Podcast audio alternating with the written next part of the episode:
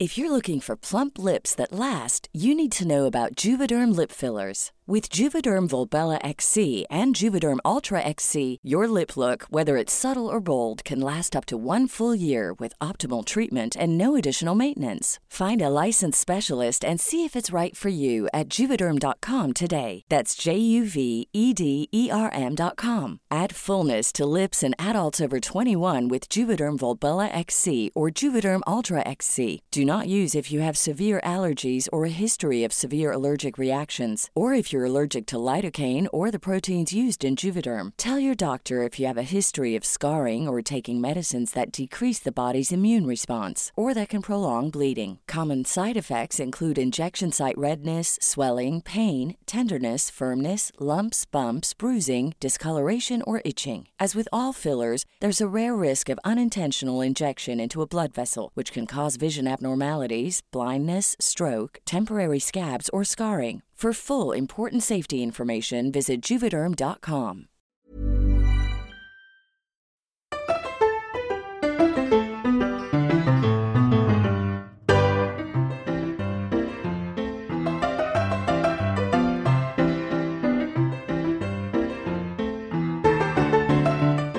Buenas noches, es el día 39 del día de cuarentena, 23 de abril de 2020. Yo soy Luis Herrera y hoy volvemos a la rutina de entrevistas con gente que está en diferentes partes del mundo para pues, que nos cuenten su experiencia en esta cuarentena que estamos viviendo todos por el coronavirus.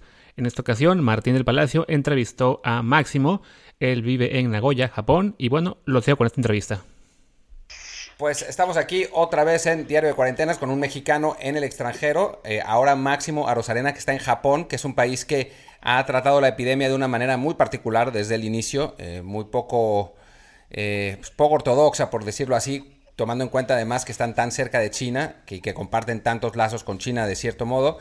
Em, pero bueno, vamos a, vamos a platicar con Máximo y que nos cuente bien cómo, cómo ha estado la cosa y, y qué es lo que está pasando en, en Japón. ¿Cómo estás?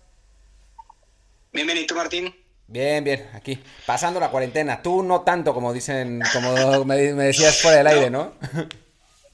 Yo, yo no tanto, yo procuro no salir, la verdad. Digo, sí salgo al, al súper y salgo al, al, al 7-Eleven y ya, pero, pero pues dentro de lo que cabe no, la verdad no está tan, de repente sí salgo a caminar al parque, cosas así, y sí veo gente va afuera, entonces no está, la verdad, tan mal. Pero además me dices que los comercios y los restaurantes y, y todos los hoteles y los bares están abiertos, ¿no? Sí, los hoteles están abiertos, pero eh, pero pues la verdad no hay mucho chamba ahorita para ellos. Yeah. Más porque justo el mercado más amplio aquí de turismo es China. Entonces, la verdad se la han visto bastante negras desde enero. Eh, justo una de las críticas que tienen ahorita, que, tienen desde el principio del gobierno de Shinzo Abe es que en el momento en el que clausuraron el, la celebración del, de la, del Año Nuevo Chino en China, muchos chinos vinieron a celebrarlo a Tokio.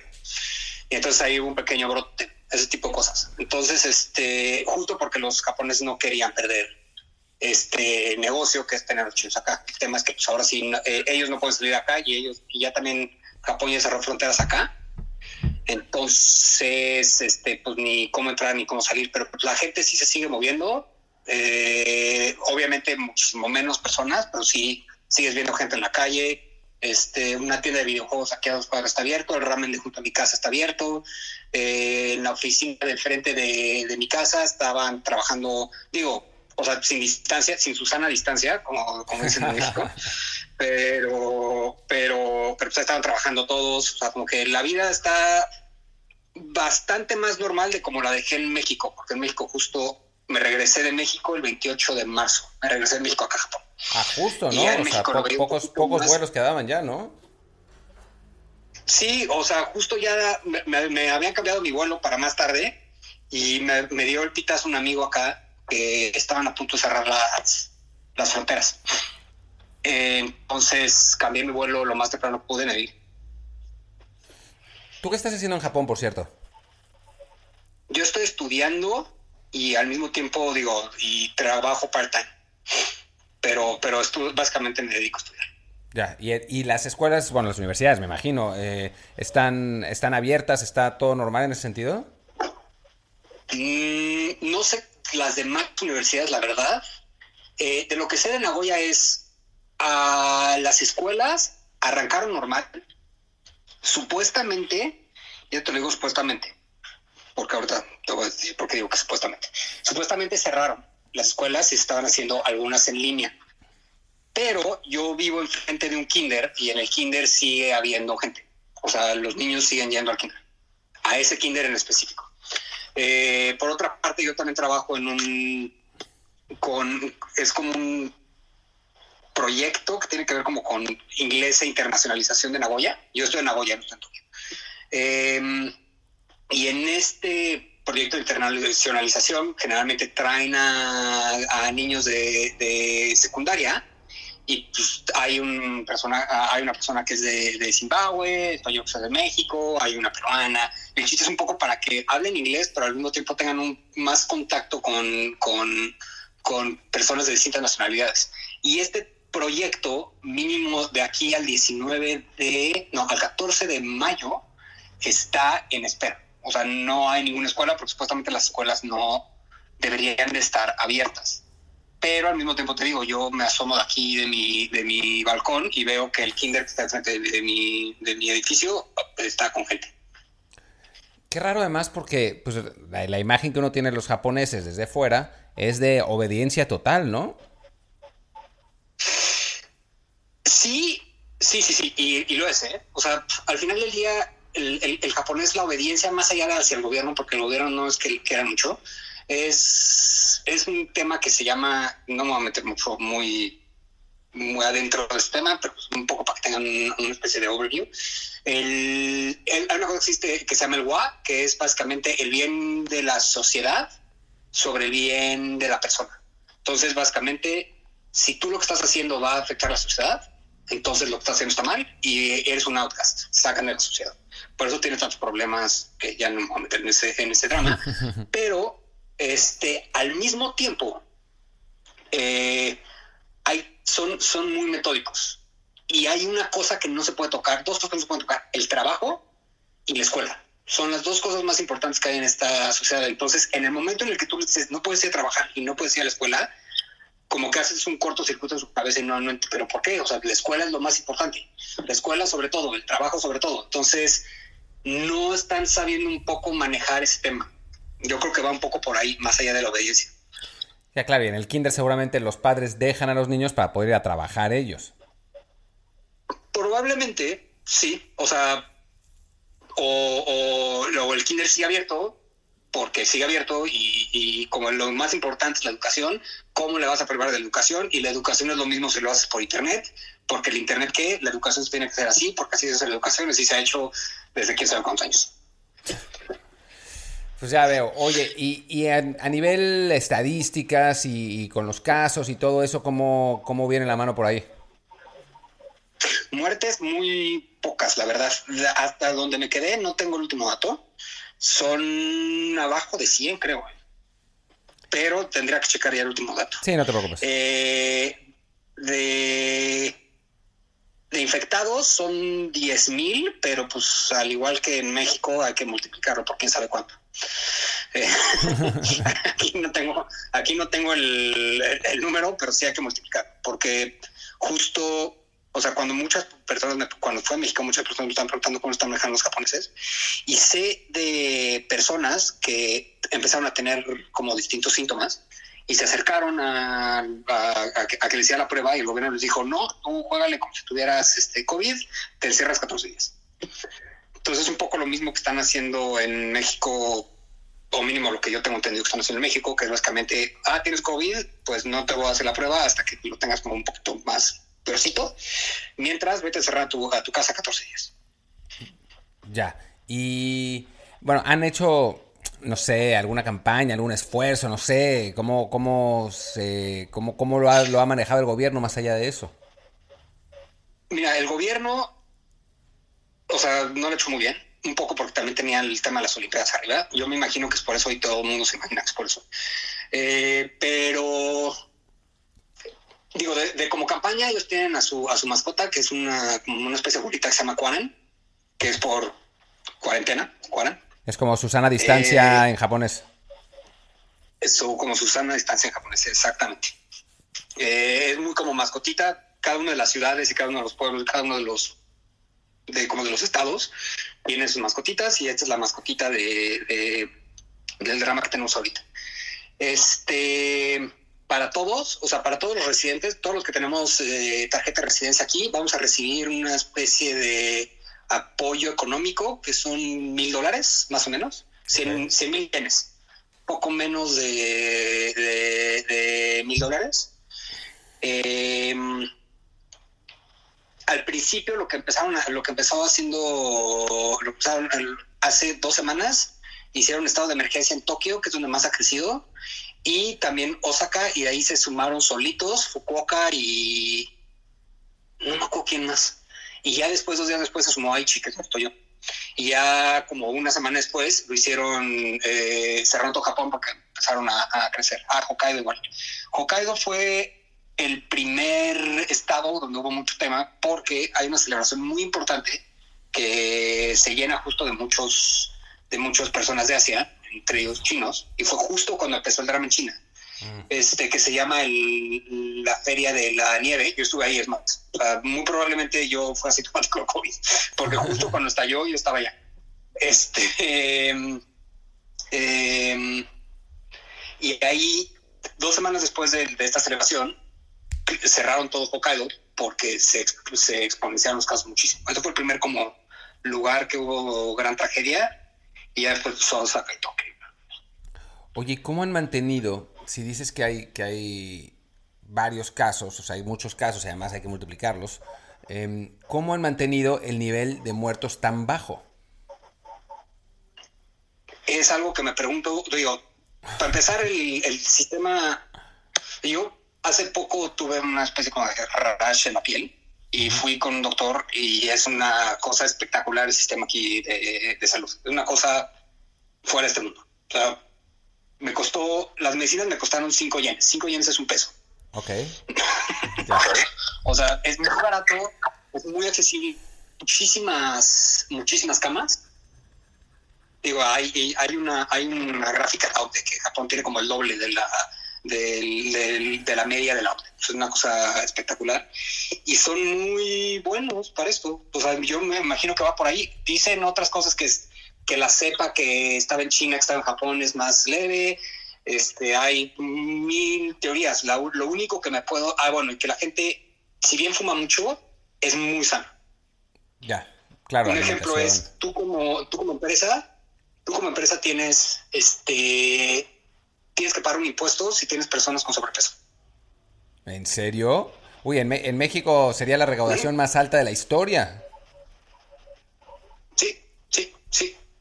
Y, por ejemplo, yo he bajado mucho de peso, pero así tengo mi pasita chilena, me gusta la cerveza. Este, mis amigos y mis amigas, cuando estamos ya, cuando están, al principio son como muy respetuosos y todo, pero ya cuando están muy bebidos me empiezan a picar la panza. Y eso es manera de decirme que estoy gordo, que tengo que cuidarme. Entonces también es un tema de presión social muy duro. Que me imagino además que en México te ven y te dicen que estás flaco, ¿no? Sí, claro. Llegué y todos me dijeron, güey, qué flaco. pues no, aquí todo el mundo me volea. Qué curioso. Eh, y, no hay no hay así como desconfianza con el gobierno, que lo acusan de maquillar cifras, ¿no? ¿Cómo, cómo está, digamos, la, opinión pública en ese sentido? Sí, sí, sí, sí. Sí, sí. Hay, ahorita justo mucho, Shinzo Abe lleva mucho rato acá y era relativamente querido porque había mantenido la, economía bastante bien, considerando que llevan, como, como con 15 años en recesión, una cosa se llevaban. Em, entonces, un poco como que le tenían mucho cariño, pero después de este drama, sí, yo creo que no debe haber muy bien en las siguientes elecciones. Y sí, todo el mundo habla sobre maquillaje, y sí, todo, o sea, sí hay una crítica muy fuerte hacia el gobierno acá. Y tiene que ver también con los y hacia las personas también tiene que ver también con los Olímpicos, no tanto porque se, digo, no se van a cancelar, los van a pasar a otro momento, quién sabe para cuándo, pero justo lo que dicen es eso, o sea, ¿por qué sacrificas dentro de la idea esta del WAD en la sociedad antes de la persona? ¿Por qué, por qué estás haciendo estas cosas? ¿Por qué maquillas las cifras cuando puede ser un problema contra la sociedad más allá de las Olimpiadas? Que todo el mundo estaba emocionadísimo y un poco sí se vino la moral para abajo. Después de que las, de que las pasaron para el año que entra, pero, o para cuando sea, todavía no hay fecha. Pero pues sí, o sea, sí hay como mucha crítica hacia él eh, a partir de eso. ¿Y hacia las personas por qué? ¿Por no respetar las, las medidas o...?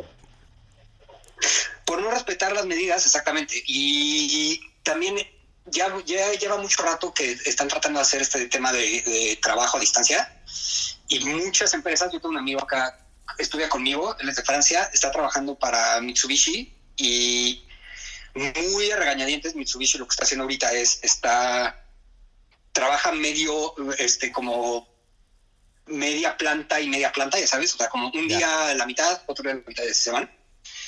Y así son y, y esa es de las empresas japonesas que se han visto como un poquito más las pilas. Hay muchas que siguen yendo a trabajar como si nada y, y, si bien ha bajado mucho el... Hay, hay una cuenta de una japonesa que más es fan de Trump, que me parece de las cosas más extrañas del mundo, pero justo ella sale tomándose, sale tomándose un video en la Yamanote, que es una de las líneas más importantes de, de Tokio, y la gente está llena.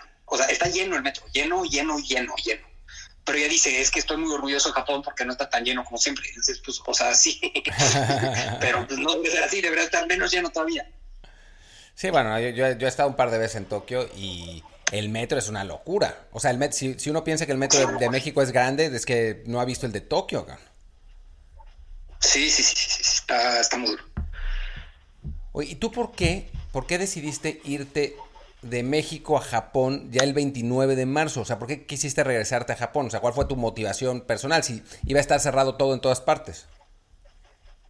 Eh, varias, la verdad. La primera es, digo, si bien la escuela ya nos había dicho que íbamos a tener clases en línea, o sea, la escuela sí tiene las clases en línea y solo están yendo a trabajar la administración, son las únicas personas que están metidas ahí. Todos los demás no podemos ir este, ya nos habían dicho que todo abril íbamos a tener las clases, pero que eh, en línea, pero que íbamos a tener que regresar en mayo.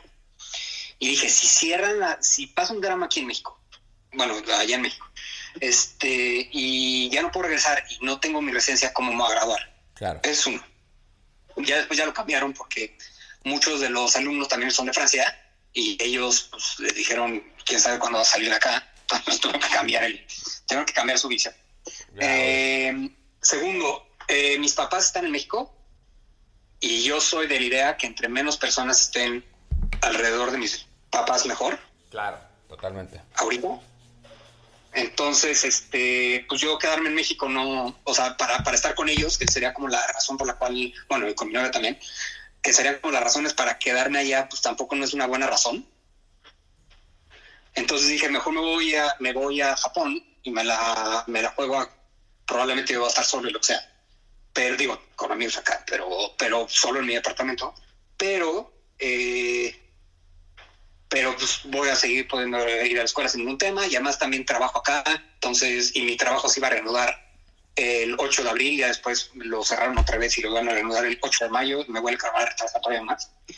Eh, entonces tenía trabajo, tenía escuela y dije, y tampoco apoyar a mis papás, pues de qué manera. La mejor manera de apoyarlos es no estar con ellos y no ser una, una, posible día más de COVID. Entonces ya me vine para acá. Claro. Eh, oye, y todas esas decisiones, digo, por, por curiosidad, aunque creo saber la respuesta, es tú cómo tenías la información de que todas esas cosas podían pasar.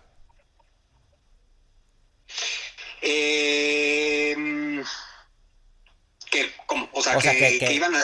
O sea, toda la información sobre el COVID, porque yo tengo un tema eh, con, México, bueno, nosotros aquí en este podcast y también en Twitter, que es que en México se niegan a entender la realidad. O sea, ahora ya de a poco, como, eh, como tenía que pasar, pues está, empezando a caerles el, el, 20, pero durante un buen rato, solo la gente que tenía contacto con gente de fuera, que leía noticias internacionales, que entendía lo que pasaba fuera de México, entendía la gravedad de la situación.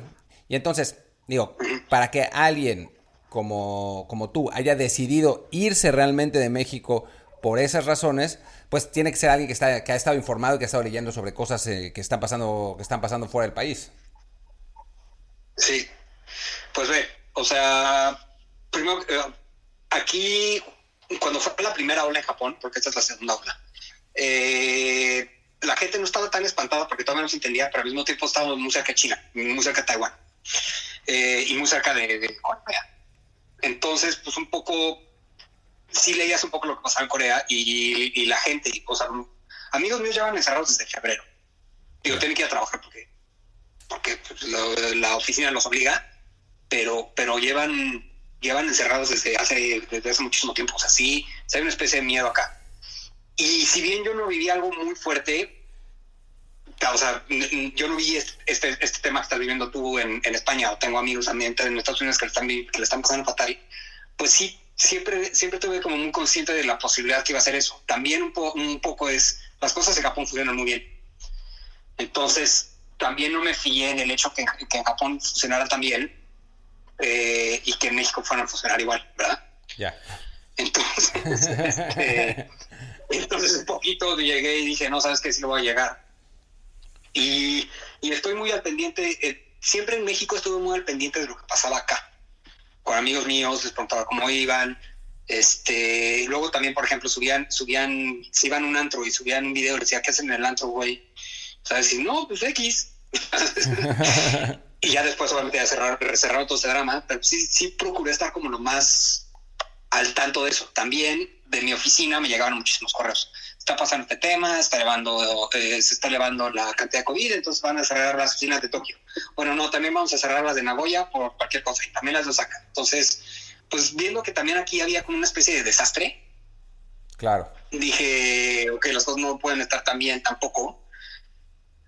Y porque ese, ese, ese, esa negación que vive el, el gobierno mexicano también la vive aquí, se vive aquí. O sea, lo que pasa es que ya un poco ya les cayó el 20, ya cuando llegaron a 10.000 enfermos, pues ya dijeron, no, pues las cosas no están tan bien. Claro, que es esencialmente lo que está pasando en México. Exactamente. Sí, sí, sí. Oye, y ya para terminar. Pero pues aún así, en México estaba, estaba, en México cuando me fui, estaba bastante, o sea, yo cuando me fui de, de México a Japón, me, me pidieron la temperatura en el, en el, en el aeropuerto de la Ciudad de México me hicieron llenar un cuestionario y tuve que pasar como varios checkpoints de salubridad. La verdad no son los checkpoints más duros que he tenido, pero, pero sí hubo una especie de checkpoint. Yo llegué aquí y además, la verdad, llegué con chiles y yo no puedes meter chiles. pero pues yo llegué con chiles y ni siquiera me revisaron que tenía... Yo estaba más nervioso por los chiles que el COVID y ni siquiera me revisaron que tenía chiles o no. Me dijeron, bienvenido a Japón, aquí está su sello, llegar. Qué loco. Sí. Wow. Bueno, pues bien por el gobierno de México la verdad. Pues sí, sí, sí, sí, sí, me sorprendió mucho, la verdad. Oye, ya para terminar, eh, ¿cómo estás en contacto con tus papás? Eh, ¿Estás hablando más, más seguido? ¿Cómo, ¿Cómo está la cosa, bueno, con tu novia también? Eh, digo, con mi novia estoy en contacto todo el tiempo por WhatsApp. Este, con mis papás, pues también les escribo cómo van, cómo van. Están, o sea, la verdad, somos muy afortunados de que tenemos una casita de campo en Cuerna se fueron a encerrar a Cuernavaca, tienen un jardincito, este, entonces no se sienten tan encerrados. Eh, y, ahí están, hablo con ellos lo más, eh, lo más que puedo, procuro hablar, o sea, hablar, hablar con ellos, verles la cara una o dos veces a la semana. Ok. Pero este, les, les escribo seguido cómo van, cómo se sienten ellos también. Este, y ya, pues, generalmente me cuentan cosas así como, ah, sí, no, este, comimos hoy unas enfrijoladas. Y yo, ay, bueno, qué, bueno, qué bueno que la plática sigue por ahí. Este, y que siga por ahí, ojalá, hasta que se acabe este drama. Obvio. Pero la verdad, pero, o sea, lo siento, están muy nerviosos, pero dentro de lo que cabe bien. Bueno, pues qué bueno, eso, que siga, que siga todo, todo bien por ahí. Pues Máximo, pues muchísimas gracias. Eh, ojalá que en Japón no se salgan las cosas de control, porque, bueno, pues por lo que me cuentas, ahí están más o menos en, cumpliendo las medidas. Pero bueno, si el sistema hospitalario está bien en los países donde ha sido así, la verdad es que se ha podido controlar mejor la situación. Pero bueno, pues muchas gracias por, por estar con nosotros y, y pues mucha suerte y mucha salud. Órale, muchas gracias, mucha suerte y mucha salud para ti, para tu familia y para las de todos, obviamente. Igualmente, igualmente. Eh, un abrazo. Y bueno, pues aquí está. Ahora, ahora, ahora, vendrá Luis a, pues, a decirles algunos datos, a despedir el programa. Y yo soy Martín del Palacio. Muchas gracias. Cuídense y nos vemos mañana en otro episodio de Diario Cuarentena, que va a ser un episodio súper desvelado porque me toca hacer transmisión en vivo del draft, que va a estar divertido, pero va a estar asesino. Eh, nos vemos mañana.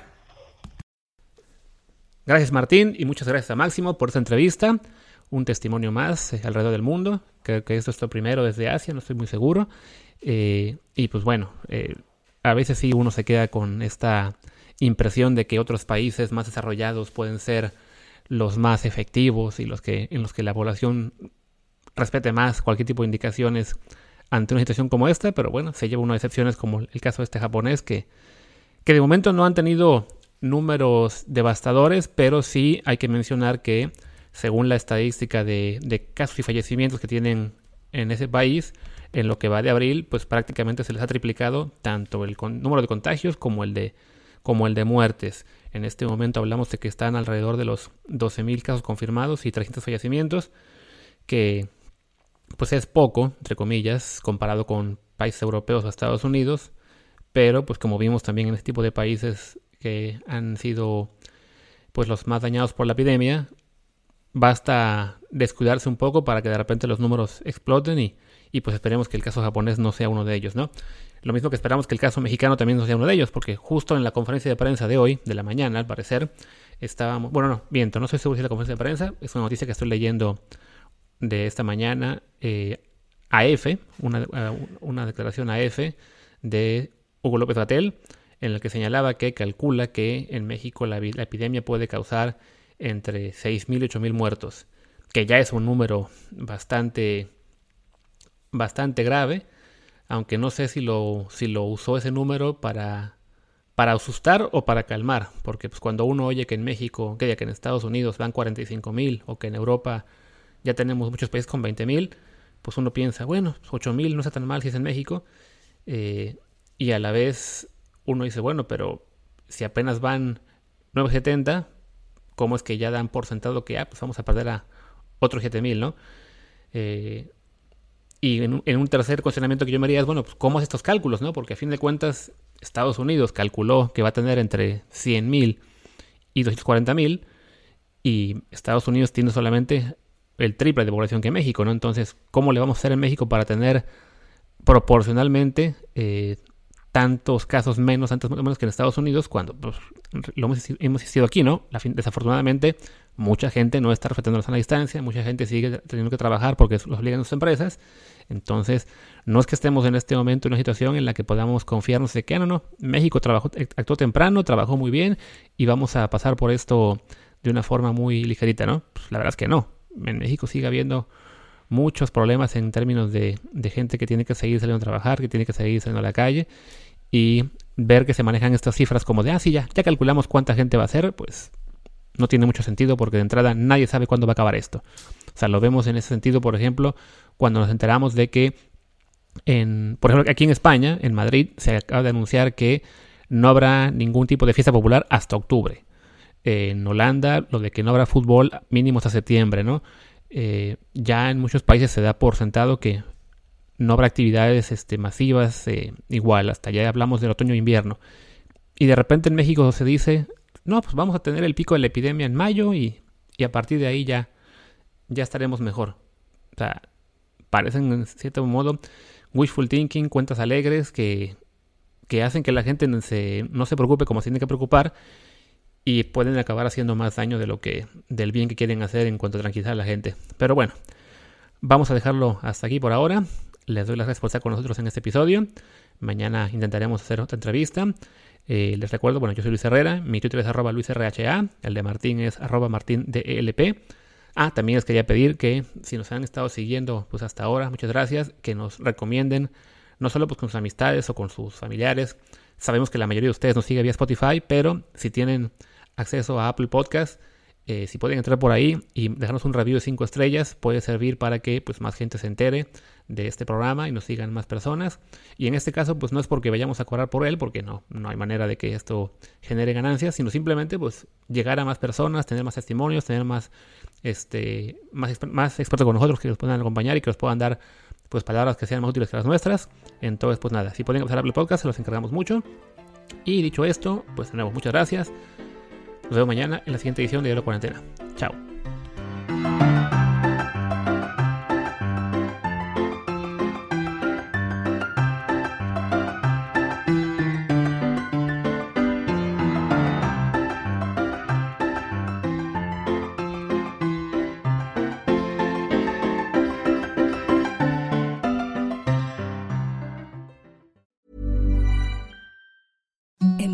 Softest sheets you've ever felt. Now imagine them getting even softer over time. That's what you'll feel with Bowl and Branch's organic cotton sheets. In a recent customer survey, 96% replied that Bowl and Branch sheets get softer with every wash. Start getting your best night's sleep in these sheets that get softer and softer for years to come. Try their sheets with a 30-night guarantee. Plus, get 15% off your first order at bowlandbranch.com. Code BUTTERY. Exclusions apply. See site for details.